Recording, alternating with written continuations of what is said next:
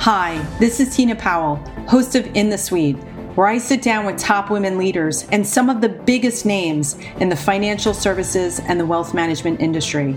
Together, we'll discover some of their best secrets and top strategies to grow great business, build a strong brand, and lead teams in the 21st century. I hope you'll enjoy hearing their amazing personal stories of triumph, trepidation, and transformation in hopes of becoming better leaders ourselves. The time for you to lead is now, and you're in the suite.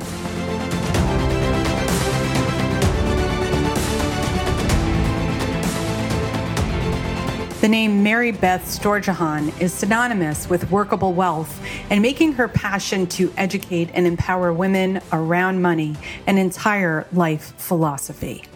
As founder of Workable Wealth, a platform that provides financial education and empowerment to those in their 20s to 50s, no doubt you have seen her articles and blogs or in person and virtual speaking and lecturing all around the country. You will most certainly recognize the name Mary Beth Storjohann as host of the Work Your Wealth podcast, now over 110 episodes and counting as of this recording. It's highly likely, too, that you have seen and read Mary Beth's book, Work Your Wealth Nine Steps to Making Smarter Decisions with Your Money, as part of your own financial empowerment journey. But as I discovered in the suite with Mary Beth, there is much more to the story. Mary Beth Storjohann serves as the Chief Marketing Officer at Abacus Wealth Partners, a fee only independent firm that is a change maker in the financial planning world with a focus on diversity and inclusion, impact, and socially responsible investing, and making financial planning accessible.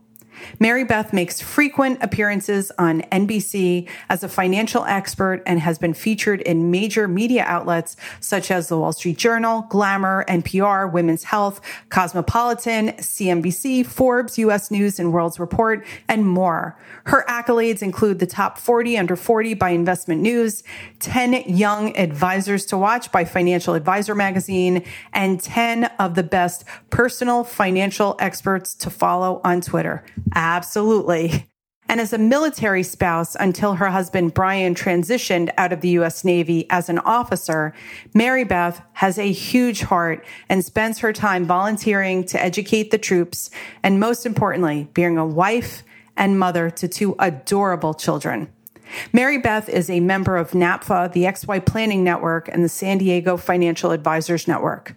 And as you'll hear during this discussion in the suite, Mary Beth Storjohann's firm, Abacus Wealth Partners, and their president, JD Bruce, have managed to take diversity and inclusion to a whole new level with 50% equal representation of female and male executive leadership. Naturally, I asked her to explain how that was possible. But what I came away with understanding about Mary Beth is that she won't back down from a challenge and that she's wired for impact and serving and connecting others. Thank you for listening. I hope you'll enjoy this episode. So this is wonderful. Mary Beth Storjohann. I am so excited that you're here. Welcome to In the Suite.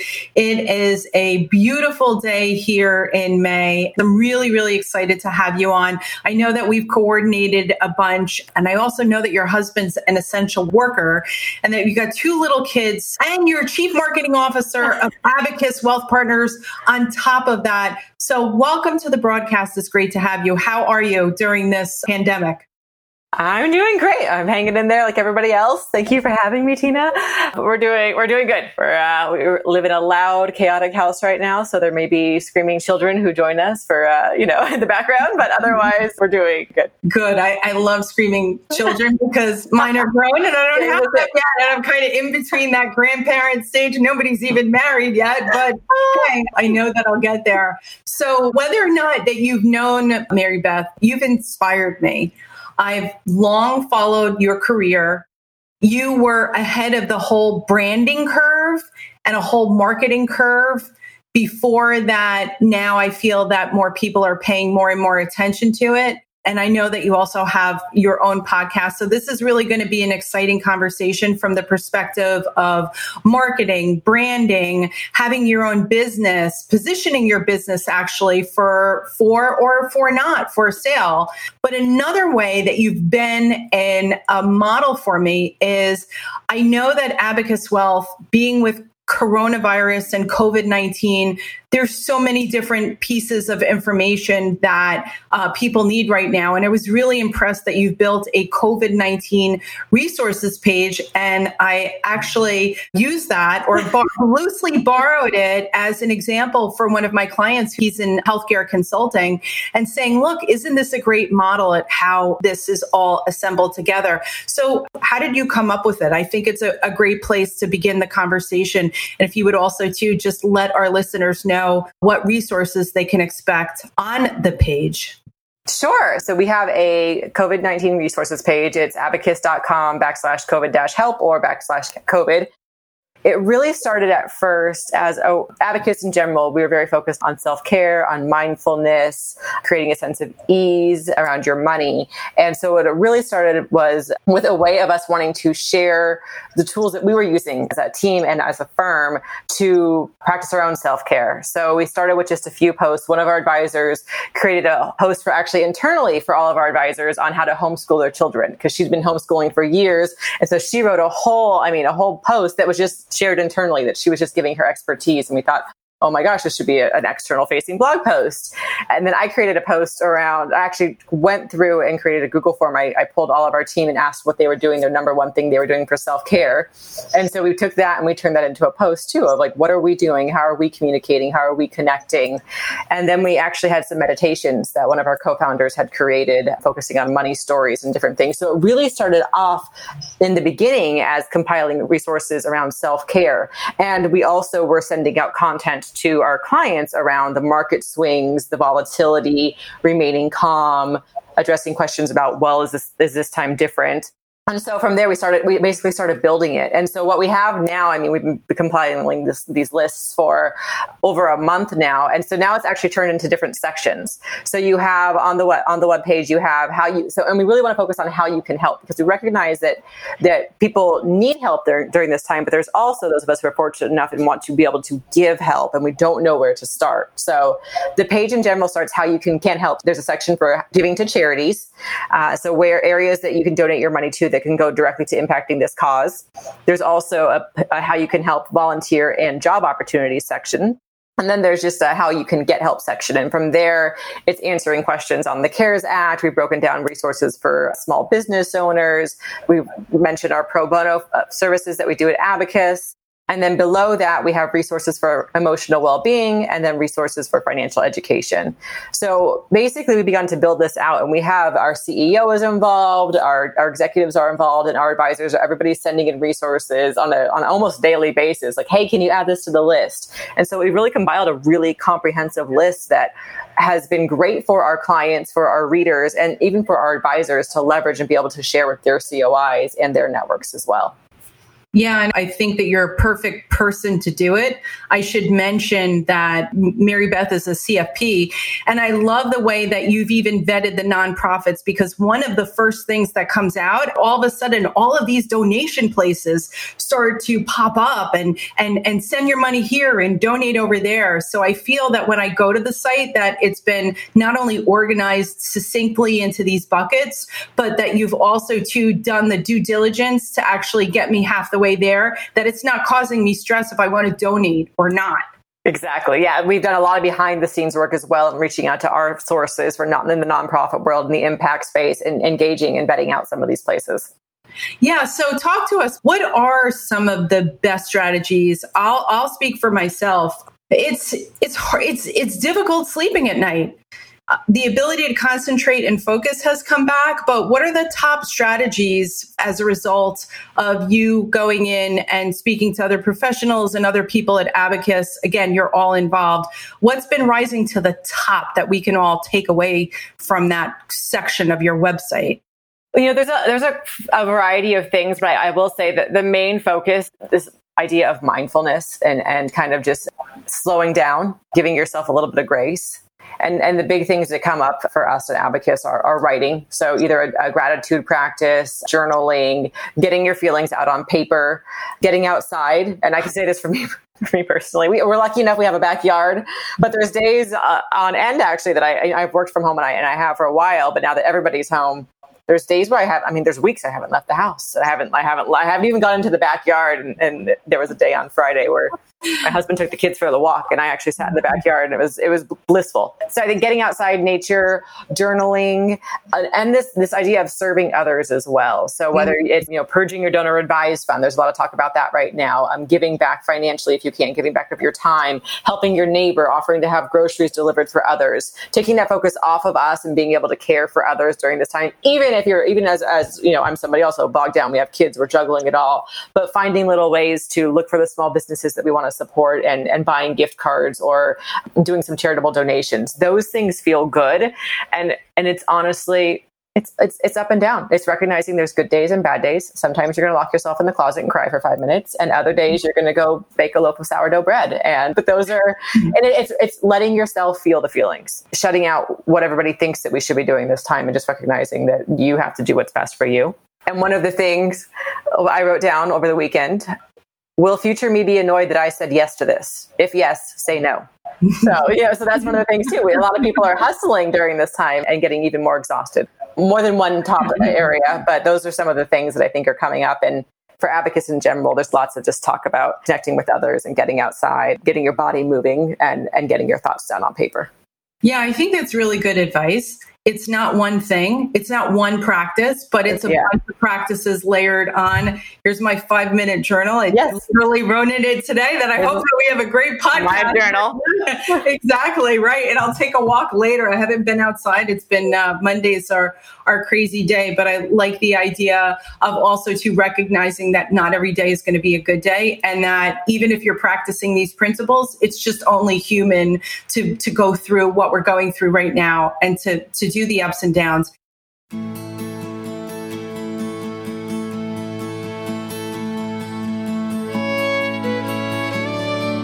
Do you manage? You have mentioned that you've been working at home for a while. I kind of want to get into that because most people who know Mary Beth Storjohann also know you not only from Abacus Wealth Partners, but let's rewind Workable Wealth. And you do have a podcast, Workable Wealth. So, kind of walk us through the how both of those entities have now combined a little bit of the backstory and where we are today.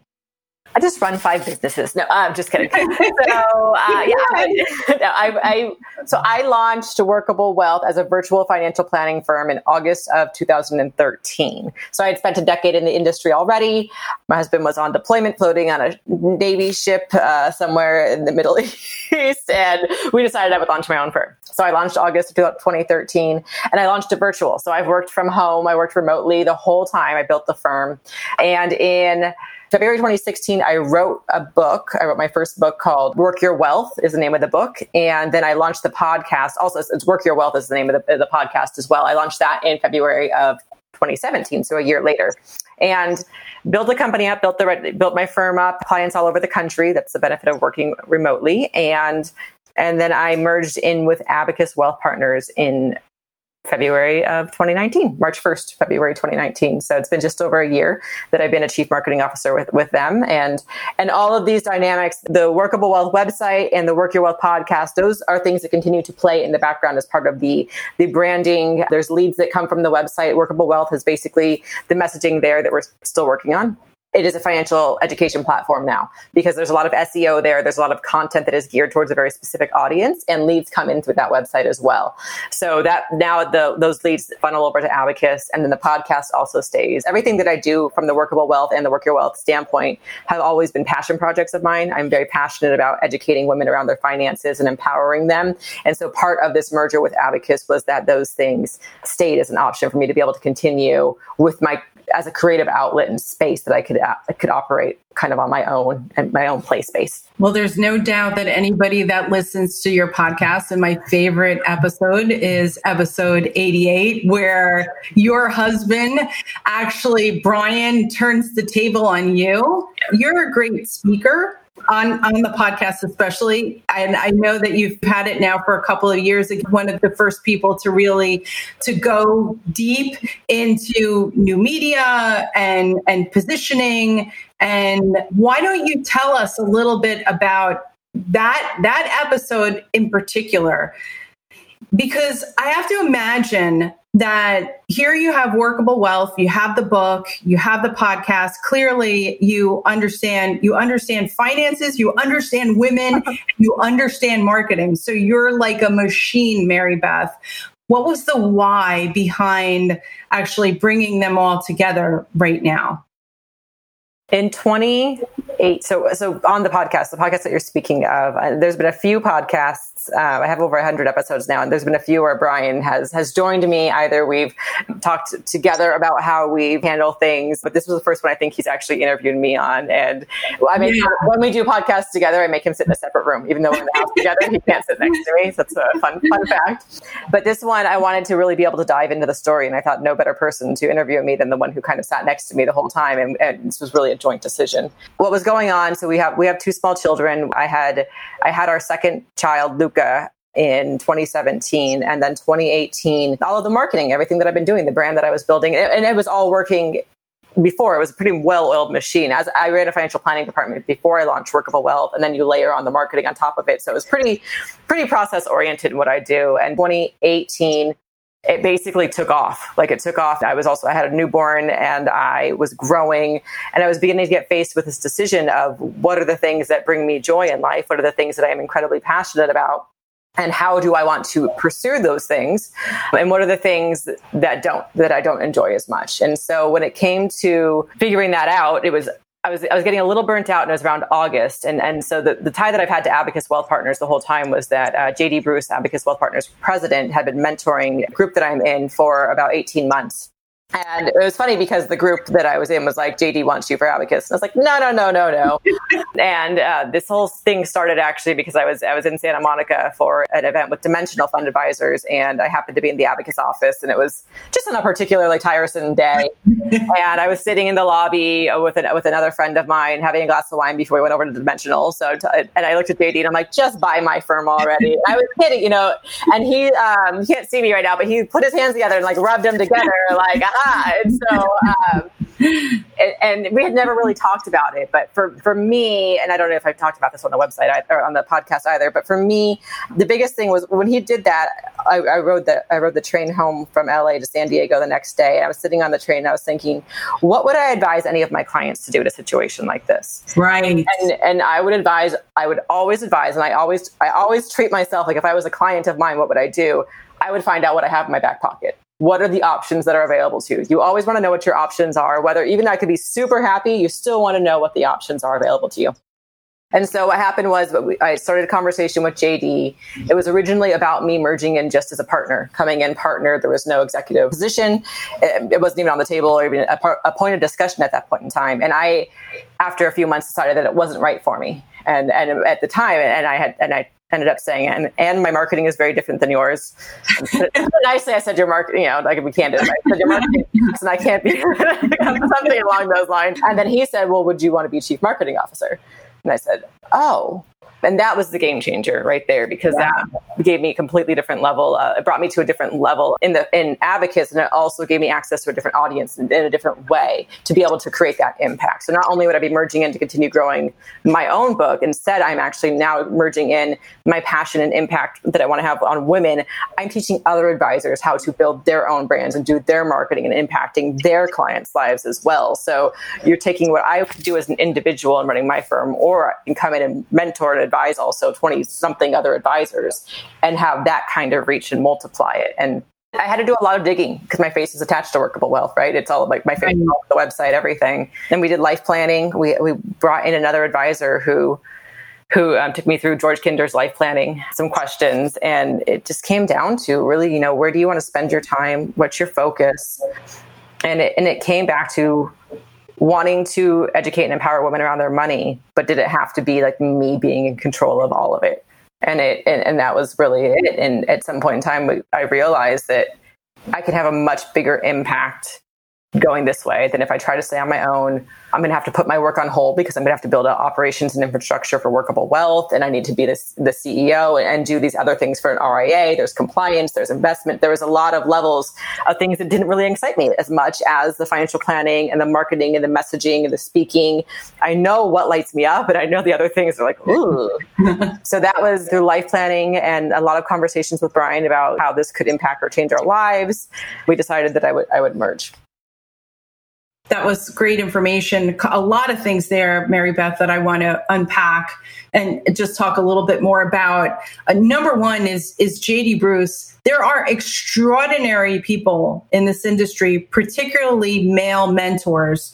And JD and I have served on TD Ameritrade's uh, advisor panel and then presidential panel. And what impressed me about him was his his giving nature to really want to give back to this industry. He championed the T3 advisor student competition. He's always looking for a way to integrate, to give back, to bring lots of different people from all walks of life. He himself is a CPA and a computer science major. He's absolutely incredible. You've got the the finance and you've got the technology all together. It's not just one skill set, but it's an array of skills and understanding money, technology, wealth, branding, marketing. I mean, marketing is probably one of the complex because you have to understand everything and know how to talk the know how to walk the talk and talk the walk. So he's just been extraordinary. I want to give a, a big shout out to him. If any female needs some sort of help, if you call JD Bruce and you didn't know him, he's the type of person that would pick up the phone and just genuinely help. And he's done a lot of stuff for next gen. So, so that's one. Uh, link first, and then he'll pick up the phone. So yeah, yeah exactly. He's, he's a phenomenal mentor. Just use use Mary Beth's name.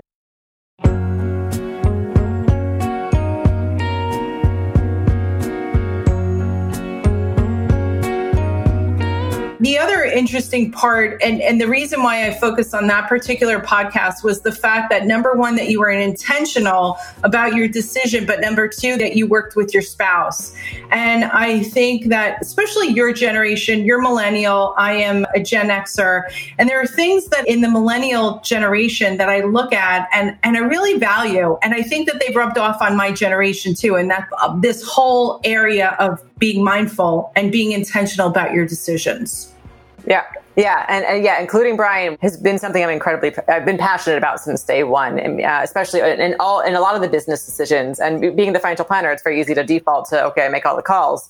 But for that, the way, especially as my business grew, I would we would sit down together and decide what to do with extra money or how to do things because I always equated it if I had made decisions on reinvesting money back into my business or or taking it out, that would be the, that would basically equate to him taking a bonus and spending it however he wants to without telling me. So that was the biggest thing for me. The messaging I always try to get back to clients as well is when you have a business, you want to incorporate your spouse in the, some of the financial decisions as well because they're taking on the risk with you of that business and they should be they should be included. And if you're reinvesting it, you know, it should still be a household decision if it's part of the strategy, just so they understand what the risk and rewards are.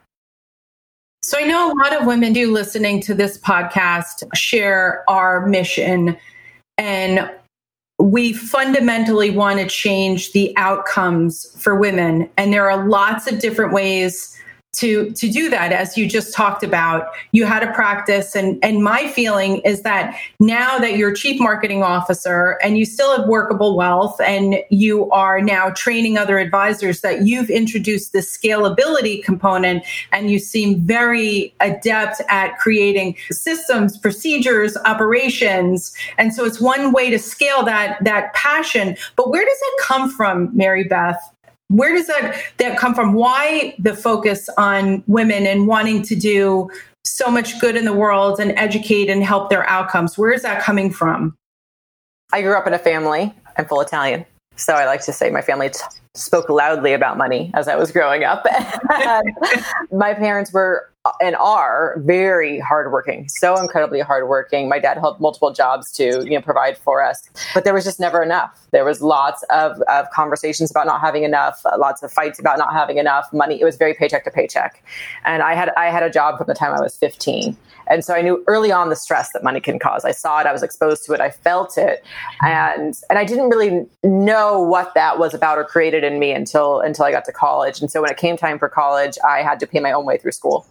And so I got a job because that's I had a job already as I, I worked. And it's my sophomore year of college that I, I, got a job in a financial planning firm as a receptionist. I was applying just for office jobs, and and it was there. I had been kind of bouncing around majors, wanted to do international business, but then realized I couldn't afford to you know study abroad in Italy because I didn't have the money. So I got a job as a financial planning as a receptionist, and it, and it was kind of there that I saw that you can actually control money. You can control money instead of it controlling you. So I was mm-hmm. sitting you know front and center in this office. I saw saw clients coming in with their stress and anxiety. They'd meet with these advisors, and then I saw them. I saw them leave with like this peace. So I began to see the relationships they were developing with these clients and the uh, sense of peace and ease these clients were creating were, were, getting when they had a plan around their money and somebody was helping to guide them with these decisions. And so it was actually there. It was at that point in time that I, I switched my major to financial planning and it was just being exposed. It was just straight retirement planning. So it was working with like an older generation. I was younger but i was seeing the impact that it had on these people's lives. And and from there, I just I became passionate about this topic, but I was also a young woman in the industry. I was a young woman in the industry. It was I was expo- you know I, sexism, like ageism, like you, you I was everybody's secretary, but I was one of the youngest CFPs in the country at the time when I when I got my CFP because I had I had the industry experience because I was working while I was in college getting the, the, the degree. But so there was a point when I was disenfranchised with the industry as well because of all of the, the stigma that comes along with being a young, young, woman in the industry. It was probably it was about probably seven to eight years in. I started a blog under an alias. Like I, I started like a, a financial blogging became was like this thing I discovered. And so I started this blog and it was called um, no longer there, but it's called Fabulous and Financially Savvy. I love I just it. started writing. I started writing for like my for my friends, um, and I was yeah. quirky and fun. And I wrote for the FPA blog a few times, and I started to kind of build a portfolio of writing. And then it was um, I moved from LA to San Diego when I met my husband, and and it just it, I always came back to like I got excited when I was writing for like my peers and when I was talking to my peers, and and and, and that's kind of where the passion began. Like I just like realized something lit me up when I was inspiring action from my own generation or from like my cohort of people when I could give them ideas and tips on how to negotiate raises with their employers or help them set up their 401k. Like those were the things that really lit me up, and I felt connected because I realized for me, I was so disenfranchised with the industry because it was very sales focused. Like I was a 20 something year old woman trying to work with million dollar clients. And not to say, I mean, lots of people do it and we can, and you can do it. And I, and I do it now yeah. well, but I was very intimidated at the time as well. The way that I was being told to go, there was no easing into it that was happening. I didn't have a good training program. So for me, I felt comfortable and excited when I was working with my peers and,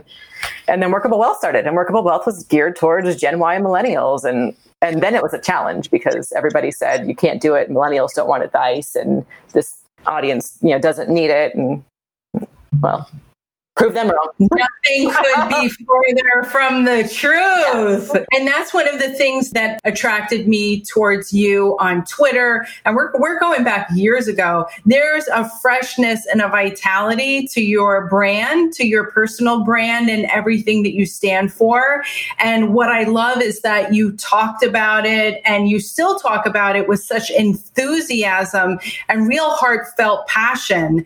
And yeah, I give you a lot of credit for being young and having to go through what you went through. And first of all, just even the CFP exam, I want to tell you all who are listening to this right now, this is, for lack of a better word, this is a very, this is a hard, hard exam. The rigor that goes into just studying for the exam on top of having a full time job. So anybody that you meet, if you are going to speak to a financial advisor, you do want to speak to CFP, they should have the marks after their name in the same way that Mary Beth, just go to Mary Beth Storjohann and you can see it at Abacus Partners and you can find her on LinkedIn and you could also too find her on Twitter. Really, really important because it is a designation that is a separator in, in our industry. And I, I have to say that another thing that your generation has done is that you have championed this whole movement of the next gen planning effort. So perhaps maybe you should even speak a little bit about uh, XY planning, give a, a, little shout out to uh, Michael Kitces and Alan Moore because it's a movement. It is. It's a movement that's happening right now. And it's even people like me who are a generation above who have embraced what's going on in the movement and, and welcoming it to it because you've given the professional new life. Yep. So, uh, fun fact: Alan Moore actually came up with the idea for XY Planning Network on my living room floor. Um, oh my god! uh, we were, yeah, we were in a mastermind together. Was, we were in, a, in my condo uh, doing a, a, mastermind retreat. But yeah, XY Planning Network is a phenomenal organization that basically it grew out of this need. Younger advisors wanted to serve their peers and do it in a way that you know they don't have the assets to invest at this point in time, and so uh, it's people refer to it as the monthly retainer model. I marketing. I'm like it is an annual retainer that is paid monthly, though. it is not a monthly retainer. Annual retainer. They just pay you monthly. And it basically is this organization that brings you together if you're if you to streamline and leverage each other in launching your financial planning firm. So there's the way basically from zero to 100, they'll get you launched. They have the compliance, they have the framework, the infrastructure. So you pay for that. And they also leverage like a tech stack. They give you resources and tools for education. So it's basically a bringing together of, of planners around the country. And it's actually prompted a lot of, a lot of planners to leave their own, leave their firms behind, like the, existing firms are at and launch out on their own to serve the audience that they are passionate about serving. And XY Planning Network has done a ton of media and and just like lifting up of this cohort. And I I mean I I credit them to a lot. Alan and Michael have done a ton of work, and I'm, I'm very grateful to what they've done for the industry. But this didn't exist when I started in the industry. It was I mean this was not an option, and the only option that I had was was I mean I built my like climbed climbed the career ladder, but this was unheard of at the time. So that's the benefit too. Is I was one of the early ones that launched for working with millennials and, and launching virtually and now there's thousands of planners all around the country who've done it and it's you know not even it's seven years later i think well, xy launched in what five or six years ago. So yeah, yeah. One of our clients is uh, an XY planning network, and and you just described exactly what happened. He wants his own firm,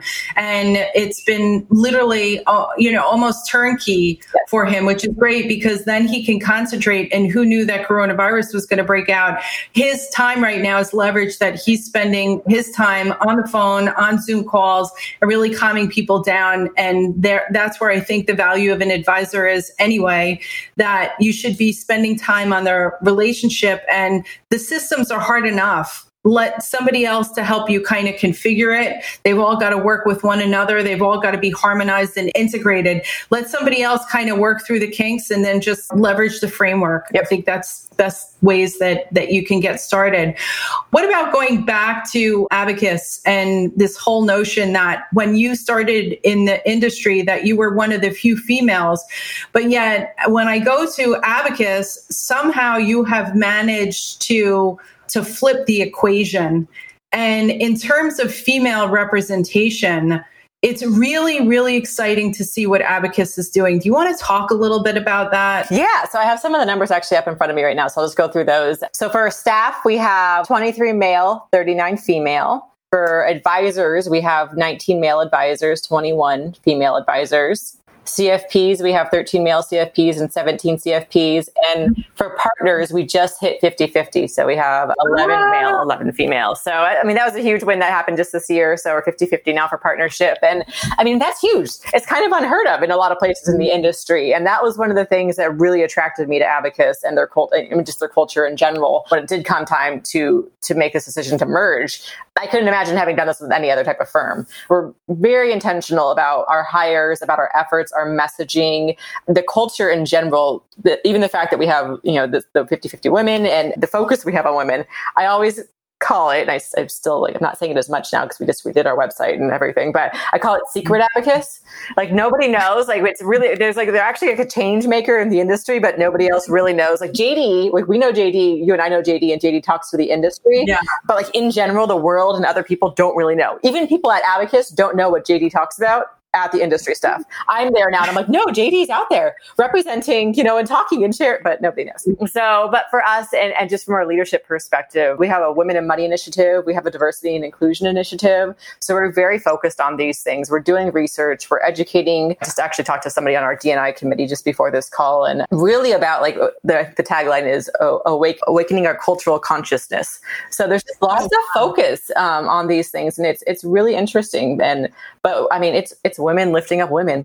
I mean, they're amazing. They're inspiring and they're helping their communities. They're hosting circles for clients, like women's circles and bringing clients together for intimate conversations. They're making changes, working with foundations. It's, it's really inspiring to be in a company and to see the, um, the level of reach that, that these advisors have.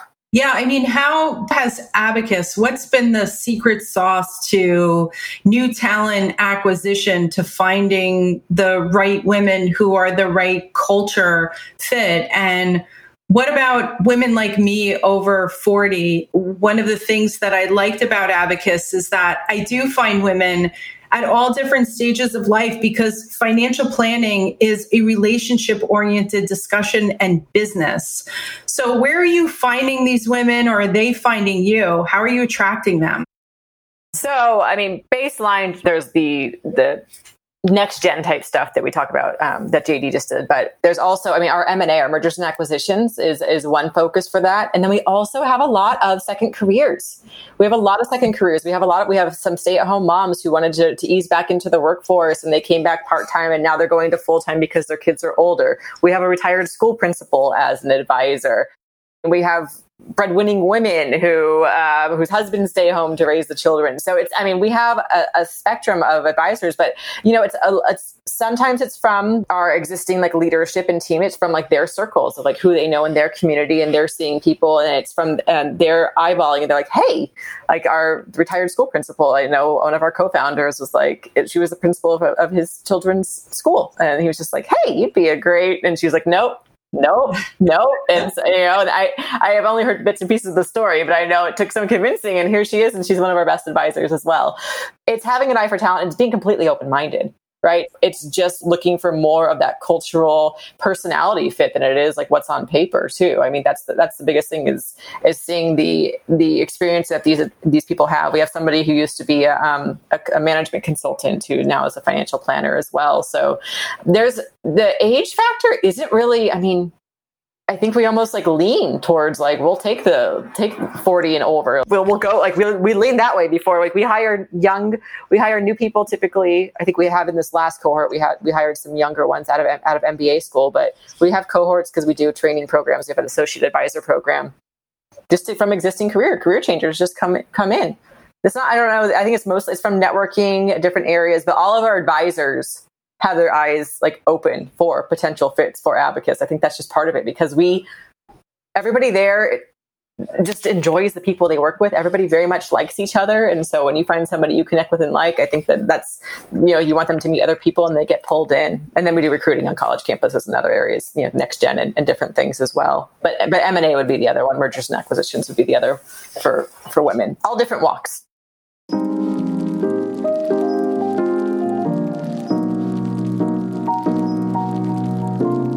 What would be your advice to the company now that wants to start to be consciously diverse? as a chief marketing officer, but also too as an advisor, what's that next move that they need to make in order to adjust their culture and their environments to include more women at all different levels and maybe even attract that second level career person? I think um, so. Beyond, you don't want to just go make a hire to make a hire. That's um, you want to make sure that it's like an intentional part of your plan and your goals for your organization, and you also want to make sure that you are prepared to bring that person in and that your culture your culture is welcoming to them. Right? You can't just go make the hire to make the hire and then your culture doesn't adjust because then you're not prepared to keep them there and to make sure they're a fit or to, to, to help them to excel in that position. The biggest thing I would say is if you're if you're wanting to go in that direction, it I just was talking to our um, DNI person about this is really almost making like a mini business plan, like setting some goals and metrics for hmm. yourself around this. So if you want to make one hire, two hires, whatever it is, if you're looking to become more diverse, there's there's there's that aspect, but there's also widening the lens. So when you're looking, because we can we can only hire so many people also, right? If you're a small business, you're right. a small business, you can make one to two hires a year, maybe, maybe, maybe more depending.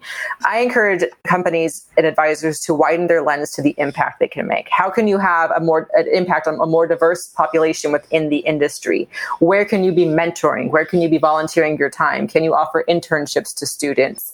How can your other, others in your company make that impact as well? And so when you're thinking about how to have a more diverse, like to open up your diversity lens, I would encourage you not to just focus on your company, but also to focus on the actions and activities that you could take in the industry as a whole, because that's where you're going to be able to expand your impact and your reach. And, and you can measure those things as well. You can quantify how many students you mentor or how many sessions you, you speak at or, or whatnot. I would encourage companies like you can focus on the, the making the hire you can also, if you're not able in a position to hire, you can focus on giving back and impacting your, the industry as a whole in those areas. Yeah, it sounds like Abacus has been able to attract people just from this, just almost from a spontaneity. Like you, even you yourself found yourself uh, with with JD, kind of casually mentioned something, and and and look where we are right now. What about the women who want to consider financial planning as a second career, what is the next best action for them to take if they've had no or they've had limited financial education? regardless of age where where should they should they go right for the the cfp should they listen to a podcast? How do i get into financial planning as a second career if i'm a woman so I think listening to podcasts is a great way. To, there's a, a handful of podcasts that you can listen to. I think that's a great way to start, just to be exposed and your podcast is a great place to start. Where can they find your podcast? So you can go to um, workablewealth.com backslash podcast. So, or you can go on iTunes. It's Work Your Wealth podcast. And the book is also called Work Your Wealth, Nine Steps to Making Smarter Choices with Your Money. So those are great places yeah. to start to and getting like a baseline foundation for how to talk and speak about money. And, and I also, I speak from a standpoint of here's, you know, things I tell my clients. And so you want to learn how, you want to learn the financial data, but you also want to learn it and see how financial planners communicate with their clients clients. And so that's some of the things you want to you want to follow a financial planners podcast, not necessarily like a financial gurus podcast, because those are going to be two different things that you might you might be exposed to. So there's there's a handful of financial planner podcasts out there. So books and, and, podcasts. And then from there, if you like what you're hearing, then I would go on to informational interviews. So then you can go to, um, and you can go to your local NAPFA website, your FPA website. Uh, you're going to be able to find some local financial planners and you can reach out to people, basically ask to do like a 30 minute, you know, 15 minute virtual coffee chat. If you can pick their brain, let them know you're interested in learning more about the industry. I would do a, like a dozen of those. I would reach out to other women in yeah. the industry and learn about them, learn about their careers, get their advice and input. And then from there, once you're like, okay, this is what I would like to pursue, then you go to the CFP and then you start doing the education because mm. the CFP is going to be, I mean, that's going to be your key to getting in the, the, your foundational knowledge. It's, it's like a crash course. It's not a crash course. It's two years, uh, but it's gonna it's gonna be able to give you that foundational knowledge that you need to excel in your career. So you could you could probably get a position at the same time you're pursuing your CFP, but I would do um, dip your toe in the water with books and podcasts, then do the informational interviews, then make the call of this is something you want to pursue. And and as you're doing those informational interviews, you can ask always ask, you know, is there somebody else that you think I should talk to or connect with? Do you have any positions open at your firm? Uh, will you keep me in mind? And and and circle back with those people six months later, a year later, whatever it is. If you enjoyed the conversation, you want to leverage those people and stay in front of them as well. But that's typically how I make the transition. Yeah, I think that's really good advice. And certainly now there's a lot of virtual networking that's happening. Mm-hmm. If you're one of those people, those those types of people who get a little bit nervous and a little bit trepidation uh, going into new groups. Right now, I think is a perfect time to dip your toe into the water, call people up, have a virtual chat, go on a virtual Zoom, be exposed to different groups, and just include yourself in a new conversation in a fresh kind of way. The other thing I want to talk about is mostly CFPs or certified financial planners are associated with being advisors, but you yourself right now as a chief marketing officer, and I have seen lots of people in different with different job titles at different roles within an organization with whether or not they're front facing or back office. So you want to just being someone that has earned the credential you want to talk about there might be some people listening on the podcast right now who might be considering it and who are maybe in an operations capacity. So what would your advice be to them? Should they go for the cfp if i'm not if I have no no desire to be a front facing advisor, but yet I'm employed somehow in the profession? I want to say yes. I will say, from mm-hmm. having been in the industry, I think if you're if this is the industry you want to stay in, if you're operations, you're doing operations, um, or if you're doing marketing, I mean. The, the biggest thing that I've always seen at the marketing teams at the firms I've been at was that they didn't necessarily have the knowledge, and so you weren't able to. The they had a baseline of knowledge, but they weren't able to vet out the information. And even now on the marketing team, I'm the only one with a CFP. So I'm putting those systems and procedures and processes in place to lean other advisors to vet things out. I, I, think you have a competitive advantage if you have it. My recommendation mm. would be to do it because it gives you a competitive advantage and it could give you a bump up in salary and it could open other doors for you. So from that standpoint, even though you don't have the desire to be client facing, I think from like a pure informational, especially if you're marketing, for you to understand what clients are going through, the questions that they're asking, the topics that are covered, and for you to be a content creator or or to be able to have eyes on the content and, and have some general idea what's being discussed, it makes you more competitive. So from, from the marketing standpoint, yes. Operations, I think it's it's good. Also, I think I think it makes you more competitive. Is it necessary? No. So it depends on your own career aspirations, realistically. But I would say I would say yes if you have the time. My thought would be go for it. One of the things is that you are able to author articles and put out advice out there because you are a CFP. Correct. And attribution. So, especially if you're a woman right now and you're trying to build your own personal brand, I would think that this, there have been many women on the podcast who have had the, the CFP designation as well as others. So, keep keep on keep ladies keep on going for it. Double down on the double down triple down as as much as you can. One of the other things that i was hoping to just at least get a, a quick thought on is the that that you have managed to create a business for yourself and that you also were able to sell it have a great outcome as a result and you're a financial planning professional. So there are women here who are either contemplating having their own business or they have their own business and might not be thinking about a liquidity event in the future. But what would be your advice to, to, to them right now? I think number one, the number one way I, I counsel all of my clients as well, especially when um, are you are you what's your exit strategy? I mean, you have to think about that, right? So is your exit strategy that the business goes away when you go away, or is the exit strategy that you'll eventually sell and merge in? So there, and if it's going to be eventually selling and merge again, then you, you want to start thinking about building your enterprise value um, and the things mm. that you hmm. have that, that come into play there. So I, I, think thinking about it from that sort of standpoint is is important. Also understanding um, just like what are the roadblocks, what are the things that you enjoy that you don't that you don't enjoy, what is worth it for you. A lot of people, I mean, I have some great friends who are like nope, I will be solo forever because it gives me the flexibility. I know where I'll cap out. There's those things, and, and that's um, what we call like a lifestyle practice as well. And those are great. So it's just knowing what works for you. And I think doing the work doing the work now to understand like what is what is your goal with this business what is your enough and same like financial planners need their own financial planners right we could do a whole other podcast episode about that but um, financial planners in general need to need to have their own financial planners as well because they need to know what your enough is that you're building. And that was the one thing with workable wealth. I knew what my enough number was. I knew what I was trying to get to for our family. and so when it came time for me to sell and to and to merge, that was part of like the, the negotiations and the going in as well. I knew what those numbers were that I was looking to get and, and to be at for for our financial success. And so I would encourage other others who are building their business to think about that as well. What is the goal? And are you is it your what's your enough number and what's the impact you want to make as well? Because for me, it wasn't just have 100 clients and be there's nothing wrong with that but for me i feel called to do the the reaching of, of bigger audiences and i have a bigger goal of impacting 50000 women around their finances and, and so that's what prompted me to make that change is more of that impact focus and so thinking about where you want that impact and, and that lens and that usually helps you to prepare in one direction or the other yeah, we don't typically start out a business saying, "Okay, what's our exit you strategy?" You don't, right? You don't, and um, and, yeah. and so I've been I, have been challenged multiple times, like throughout building workable wealth, to think about that. And I'm just like, there were sometimes I was like, I'm not even, I can't go there. But it really came into play at, at one point. I mean, it came into play at one point because it was just like, okay, uh, you you hit what they're called growth barriers, barriers, right? You, yes. you can't.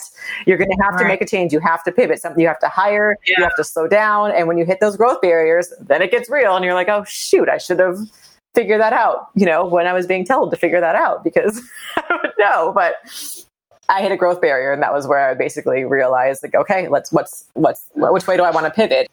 And so I chose, but that's what I think for a and that's where doing it on your own is hard, right? I was prompted to do it and I was in the position that made me do it, but that's where as a financial advisor, I guide and counsel my clients to have these conversations because I work as the guide and, and, and position them there. Uh, doing it on your own is hard, right? Unprompted. We have a thousand other things to do as the business owner, but like me having my own financial planner also prompted me, and he, uh, he worked through these questions with me with me as well. So I think that's the the benefit of you don't necessarily do it by yourself because you need somebody like a neutral third party for the conversations.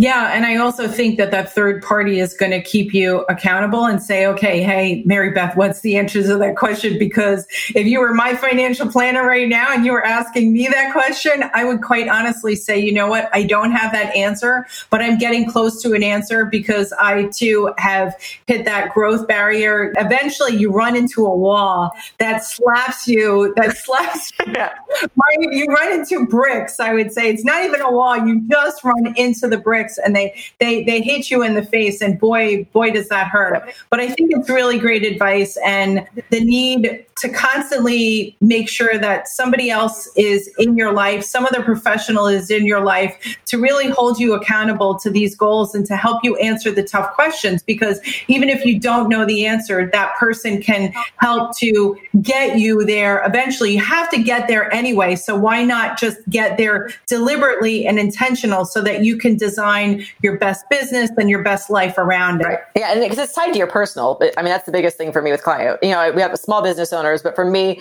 the success of the business, uh, what I needed to make was always tied back to the personal life I wanted to lead and the values that I have for our family. So I had those guys, those those things were inter, they were intertwined. And so when I have a lot of people like, I need to hit seven figures in my business, I need to hit this much. I'm like, well, great. What's that? What's that transpire into over here for you? And what's that mean for you living, you know, a life that's aligned with your values? And so that's what that's what a lot of people need to unpack is like business, we end up focus on the metrics over here. And, and, as your business goes, it gets more grows, it gets more complicated. But for me, I was a solo practitioner at a small my own business, and so for anybody else who's a small business, there's a few employees. That's still going to get transpired into how you live a life that's aligned with your values and, and understanding. Okay, what's your what's your personal enough number? How's how do you get that to the business? What's your work life look like? How many hours are you working? And are you happy? Right. And then you get to make some decisions. That's kind of how it goes. And one of the words that I'm also too picking up from this conversation from you, and it's a beautiful word, and that is impact, right? We talked about it at the start of the podcast about coronavirus and how do you get through it is, and that is through your impact. What do you want your impact to be on other people?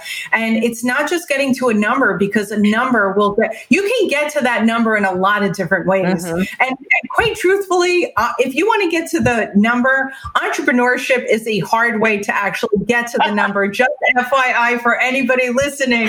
True story.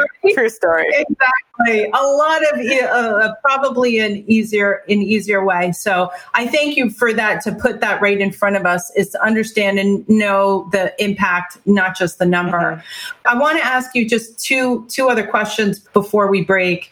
The first one is that you've written so many books, you've done so much, you've done research and you yourself has just counseled hundreds, maybe even thousands of women that you've already had an impact on. What would be your number one piece of personal financial advice? My best piece of advice I don't know if it's actual advice, but something to keep in mind that I've, I've remembered since I was, you know, 22 is that nobody will look out for you like you look out for you. So whether you're an entrepreneur and negotiating a price increase with your clients, whether you are employed and you're negotiating a raise, whether you are looking for a new job, waiting to be noticed to be given a raise, nobody is going to look out for you like you look out for you. So going in for the ask, I think women in general are very hesitant to advocate for themselves. And that is something I learned very early on at one of the firms that I was at, the very first firm, firm I was at, one of the partners, he was only in his 30s at the time too, so probably young and immature as well, but he told me I couldn't sit for my CFP until he could sit for his. And we were, yes. And I was, I was, um, you know, I was director of client service at the time, and it stuck. It stuck because I realized this man was signing my paychecks. There was very much ego involved, and it was, you know, it was a few months later I found another job, and that stuck with me though. And I realized, and and I have very much advocated for myself and I advocate for women looking out for themselves and asking for more and asking, you know, pushing the boundaries. And the worst people are going to say are no. Realistically, women are very afraid of looking pushy or hurting somebody's feelings. And the worst somebody tells you is no. But that's my number one piece of advice is to keep that in mind. Nobody will look out for you like you look out for you. That is your your job is to take to put on your own safety vest first, your own mask, and then take care of everybody else. Yeah, I, I want to put that on a shirt right now. You're wearing a great shirt. It says "Empowered Woman." I want to- empowered women empower women. That's what oh wow! I like, I'm getting the full view of it right now too. well, so, you know, sometimes we as women find ourselves in situations where we need a little bit of self-assuredness that we do want to walk in and say something to our boss and and even to a coworker we might have a new idea. And i'm just trying to find and and get more strategies to actually help women to do that. And one of the ways that i've heard that i myself use and other people use is to have some sort of physical object, something that actually reminds you that yes, that you are your best advocate. Do you have anything, any object that does that for for you that you'd like to share? So I don't have like a I don't know. I carry I carry a few things around with me, well, mainly this like stack of books up and downstairs. But I will say this um this is something that I carry with me like, basically on trips and into meetings, and it's just like become a thing. And it's um, actually, a, a, you know, it's funny because you mentioned. I remember you telling me this. It's a rosary from my grandmother. I remember you mentioned it. I didn't want to tell you uh, when you told me we talked about this like months ago. This is uh, so. This is the rosary that my grandmother made. My grandma passed away. Like, I mean, when I was in college in my in my twenties, and I've had this ever since. And it's it goes with me on airplanes. It goes with me after. It's actually it's funny because I was like, oh, I don't know where it is, and it's in my it's in my my bag that I in my work bag. So I don't necessarily have it out in front of me, but it goes with me on any big yeah. on any big trip, and I you know take it out and hold it in my hand, or I have it in the bag and I just know it's with me. But it it, it travels with me, and it's traveled with me for you know 15 plus years. It's beautiful. Yeah. Yeah. She made it herself. So it's. Yeah. Beautiful. Wow. Wow. You've been so inspiring.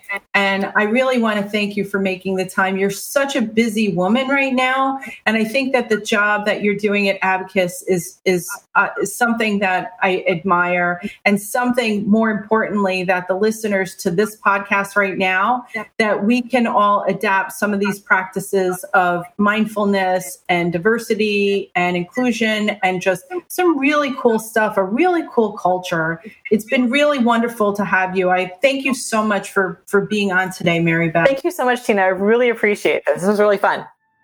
And where can people find you? You can find me at um, abacuswealth.com and I'm there, or you can find me on Twitter at Mary B. Storj, Instagram, and Facebook, all the same. Mary B. Storj, S T O R J safe and do well. And God bless your husband, who's a first responder right now. Thank you. You're listening to In the Suite, a podcast that shares amazing stories of women in business in the financial services and wealth management industry. This podcast is proudly sponsored by C Suite Social Media, a digital marketing and social media agency for C suite leaders in finance and technology. You can visit c csuitesocialmedia.com to learn more and for show notes from today's broadcast. And thank you so much for listening and subscribing and helping to support this podcast with your reviews. It means so much. Please, if you know a woman who may benefit from Mary Beth's Georgia Storjohann's Work Your Wealth podcast or book and work at Abacus Partners around diversity and inclusion, let them know about this episode. And always, if you would like to share the name of a successful woman in financial services we should interview in the suite, please send it to me at tina at c suite social media Thank you again for listening.